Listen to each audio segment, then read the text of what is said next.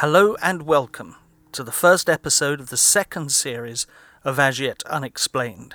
In tonight's episode, we will be looking at two strange stories from the West Country of the United Kingdom.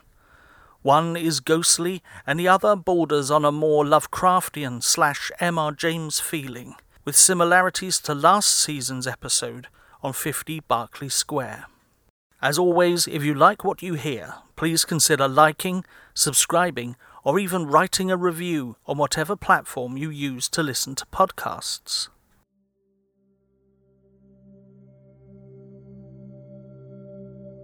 The West Country has long been established for its rich tales of folklore and tradition. Before we delve into the next tale, it is probably best to establish the location so we can better get a feel for the environment to which this story unfolds. This story can be distinctly split into two sections, both of which centre around the Somerset area of Charterhouse. Charterhouse, or to use its other title, Charterhouse on Mendip, is a hamlet in the Mendip Hills in the English country of Somerset.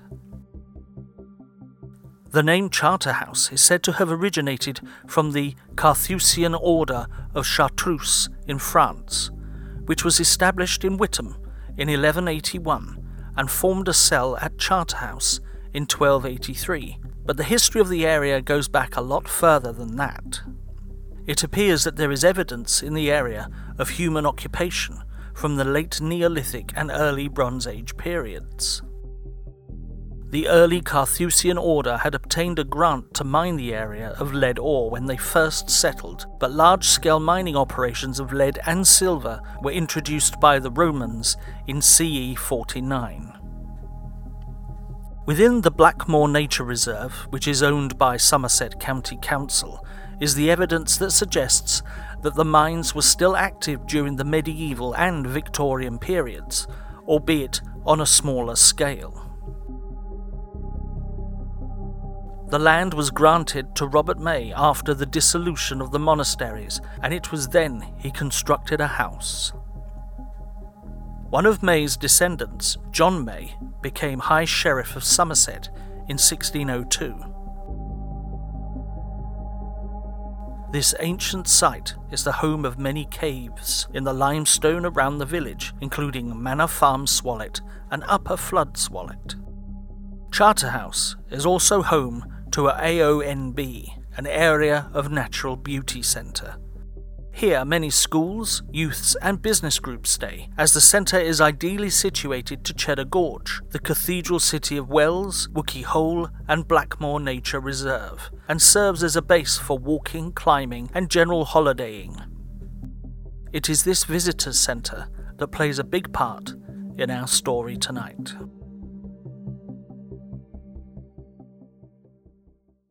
Richard Gardiner's Tale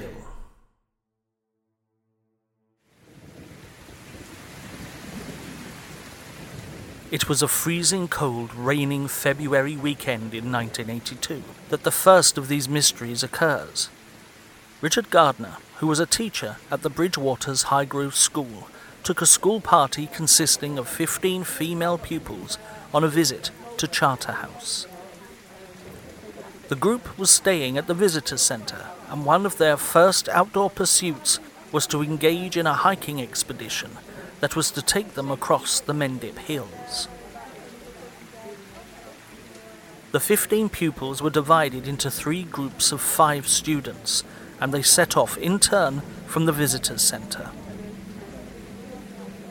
Richard Gardner was not one of the escorting teachers, as his job was to take the school minibus ahead of the party to a halfway point on the route in order to check on the welfare of the children in his care.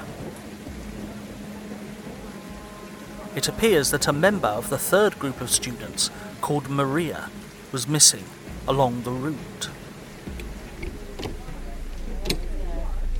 Gardiner helped the other four students into the minibus as they drove in the rain to try and locate Maria.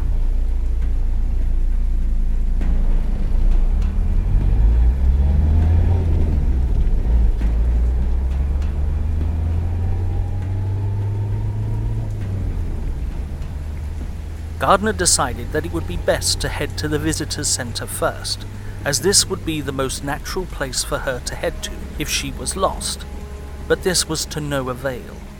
Gardner decided to park up the minibus and search the surrounding area for the student, as there was a picnic area and a dangerous open mine site and shafts that were located at Velvet Bottom. Gardner continued to search the area in the lashing rain and at one point stopped the minibus and gave three blasts of the vehicle's horn.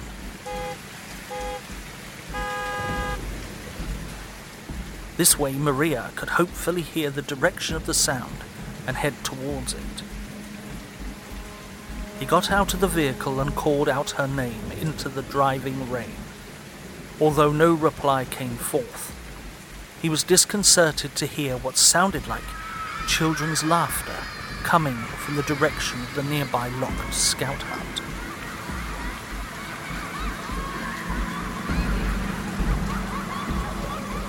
Gardner told the other pupils to stay in the minibus as he left to investigate. As he approached the structure, he continued to listen intently to the sounds around him, and he could clearly hear the sound of boys and girls playing in the near torrential rain. With each step, the sounds appeared to get louder and more prominent. Gardner had established that the sounds appeared to come from the back of the building, and he cautiously made his way to the rear of the property. No sooner had he turned the corner of the property did the voices cease, and Gardner was once again greeted with silence, with only the rain and mud for company. This was utterly confusing for Gardner, as the nearest village was a full five miles away and this terrible weather would prevent any child from venturing out unless they really had to. As Gardner was looking around bewildered, he decided to head back to the minibus. It was then that his senses were assailed by the high pitched screeching sound of a child's laughter.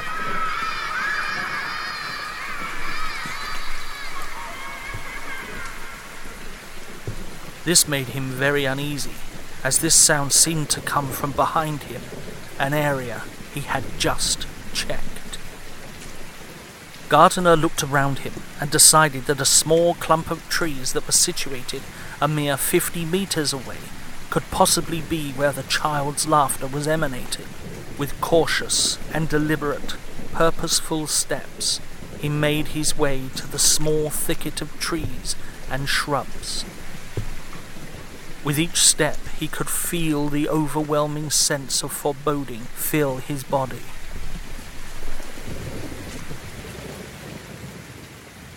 Almost as if he was being warned not to go further, either by an outside influence or by his own instincts.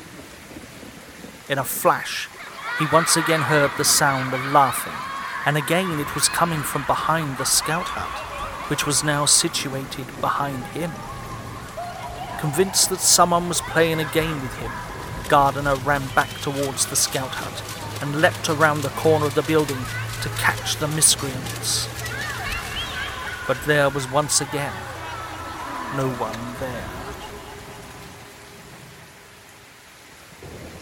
This was the last straw for Gardner, and he decided enough was enough.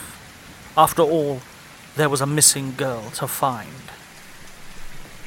As he made his way back towards the minibus, he could hear the sounds of children laughing, joking, and jeering from behind the line of trees he had just investigated. And as he got closer to the vehicle, the sounds seemed to fill the entire picnic area. Gardner thought he would have one last look and abruptly turned his head to look towards the area. As he did so, the sound stopped dead. With a mixture of annoyance and fear, Richard Gardner got back inside the minibus, where he was greeted by the fearful faces of the four pupils that huddled inside trying to keep warm. When asked, they said that they too had heard the laughing and shouting coming from the picnic area. Gardner headed back towards the rendezvous point, where he found the escorting teacher for the group and the missing girl Maria, taking shelter away from the rain. It appeared that Maria had merely become lost, and so retraced her steps back from where she had come from. All the hiking parties and their accompanying teachers made their way back towards the visitors' centre, and the rest of the day's proceedings went ahead without any problems. Later that night, the group were visited by the warden of the Charterhouse area and the visitors' centre. The warden was a local man by the name of Terry Birch, and he was a genuinely nice, kindly man that the pupils seemed to like and included him in their conversations. The group of students began to discuss the proceedings of the day, and their talk eventually moved into the territories of ghost stories. The students would eventually go to bed in the dormitory, which left some of the teachers free to unwind. Gardner decided to bring up the subject of what happened to him earlier that day to Birch and asked him if there were any young children living in the nearby residences. A grave look shadowed over Terry's face. Terry had a story of his own that still disturbed him.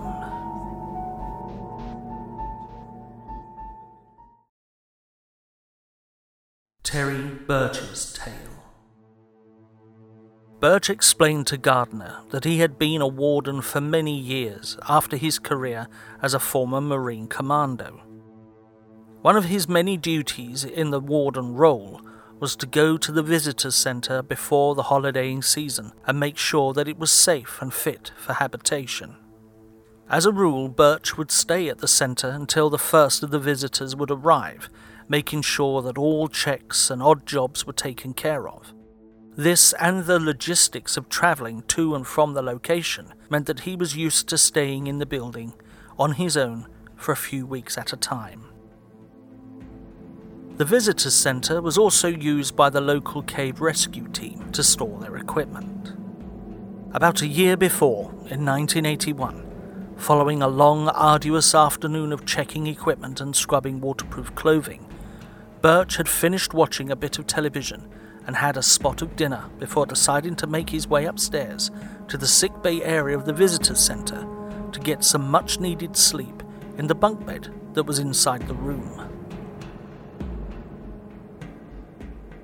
Birch's routine called for him to check that all the ground floor doors and windows were locked before venturing up to the sickbay. Birch stated that he preferred the sickbay area to the cold and drafty dormitory rooms.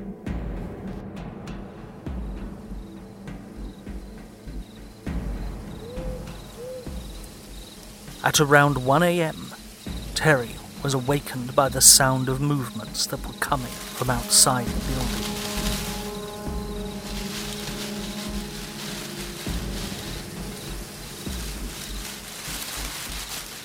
The rustling made Birch conclude that it was a badger. Some time later, he was awoken again to the strange sounds, only this time they were different. Instead of the familiar sound of wildlife rustling in the undergrowth, it was the clatter of claws on the wooden floorboards from within the visitor's centre. Birch was of the mind that if the creature had wandered in, it would find its way out again. He was too tired to spend the night chasing a frightened badger out of the building.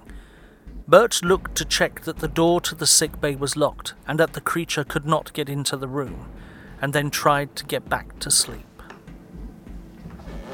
But the noises continued.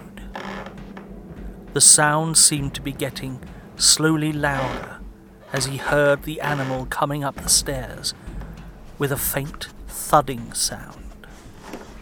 Birch deduced that the beast was climbing slowly and deliberately up the centre staircase before it came snuffling and scratching at the sick bay door. Birch, whilst recollecting this tale to Gardner, could not explain why he remained in bed. He reasoned that it was probably because he thought creature would get bored and eventually shuffle away. This did not happen. After a brief interval, Birch could hear the wooden door to the sick bay creak as the creature was trying to force its weight against it. Luckily, the lock held, and the door did not fly open regardless of the force being exerted upon it. Then there came the silence. For a time, there was no sound at all coming from the door or the hallway. Then everything would change. For the next few minutes, Birch was frozen in terror as he heard what he could only describe as a sound similar to a stiff brush if it were being dragged along a polished surface. Birch feared that the creature was sliding under the door of the sick bay, squeezing its way through the space between the door and the floorboards. The gap was only half an inch wide, so whatever this creature was, it was managing to push itself through that small gap. Eventually, the sound would stop, and Birch was trapped. There was no way he was considering making a bolt for the door. The dragging noise gradually stopped, and then uncomfortable silence filled the room. Birch slowly and deliberately looked towards the location of the sound and caught sight of an indistinguishable black shape just barely visible in the darkness of the room. The snuffling, scraping noises came closer. Then.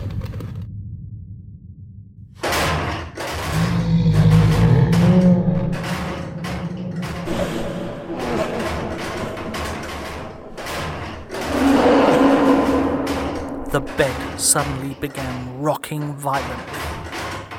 Birch stated that he felt teeth and claws at his feet. Birch screamed and shouted at the black, nameless shape that had started to attack him, and he rained blow after blow on the creature's body.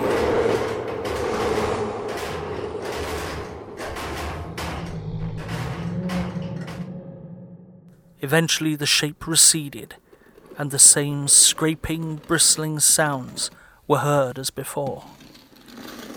After the sounds of the creature descending back into the external darkness had ceased, Birch got out of bed and inspected the room. His overnight bag had been turned upside down. Its contents of clothes had been taken out and strewn across the floor.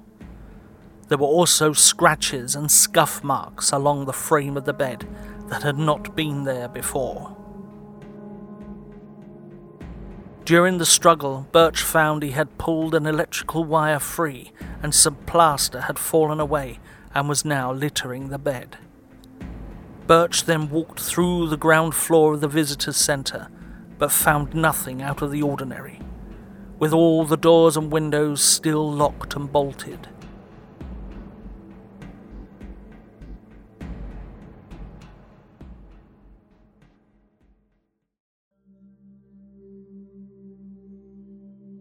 It's clear to say that the two stories only have the location as a similarity. If we first take Gardiner's tale, we could be dealing with the spirits of local children who perhaps worked in the mines that poxmark the area.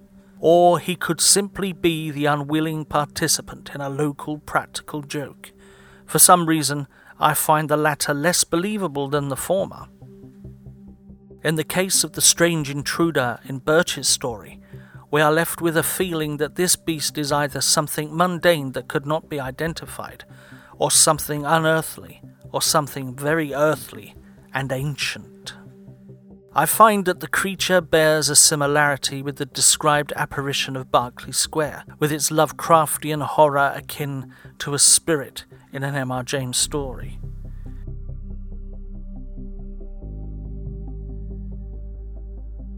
If we are to take the tales at face value, and without further evidence that is all we can do, then they paint the whole area of Charterhouse as a picture of high strangeness, not unlike the stories of the Skinwalker Ranch.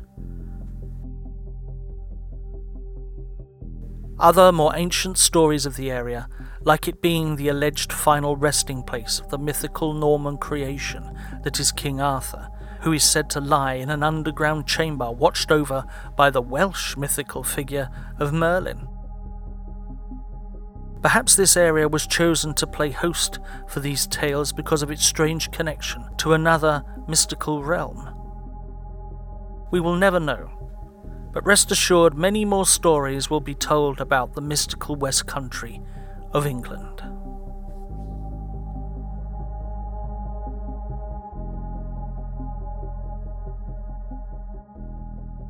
Links to our Facebook page and email address are in our bio, so feel free to get in touch tell us how we are doing, or even suggest future episodes that we can cover. Next week, we will be delving into the first of our two part look at the San Pedro haunting. Thanks for listening.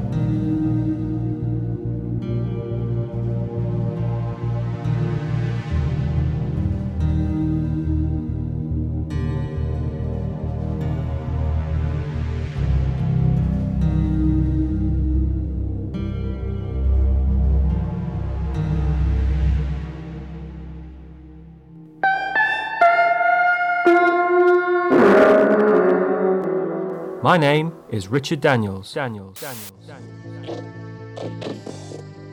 And I am the archivist for the Occultaria of Albion.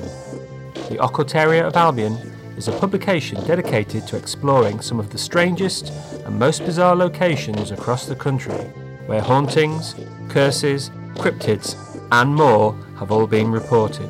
I am now custodian of its archive and am gradually exploring many of the lost files in order to re release them. You can find the case files which are now available at occultariaofalbion.com. The Occultaria of Albion can also be found on YouTube and as a podcast. Go deeper and join the fan club for exclusive content. Go to patreon.com forward slash occultaria. Remain vigilant and remember the wolves of weird loose.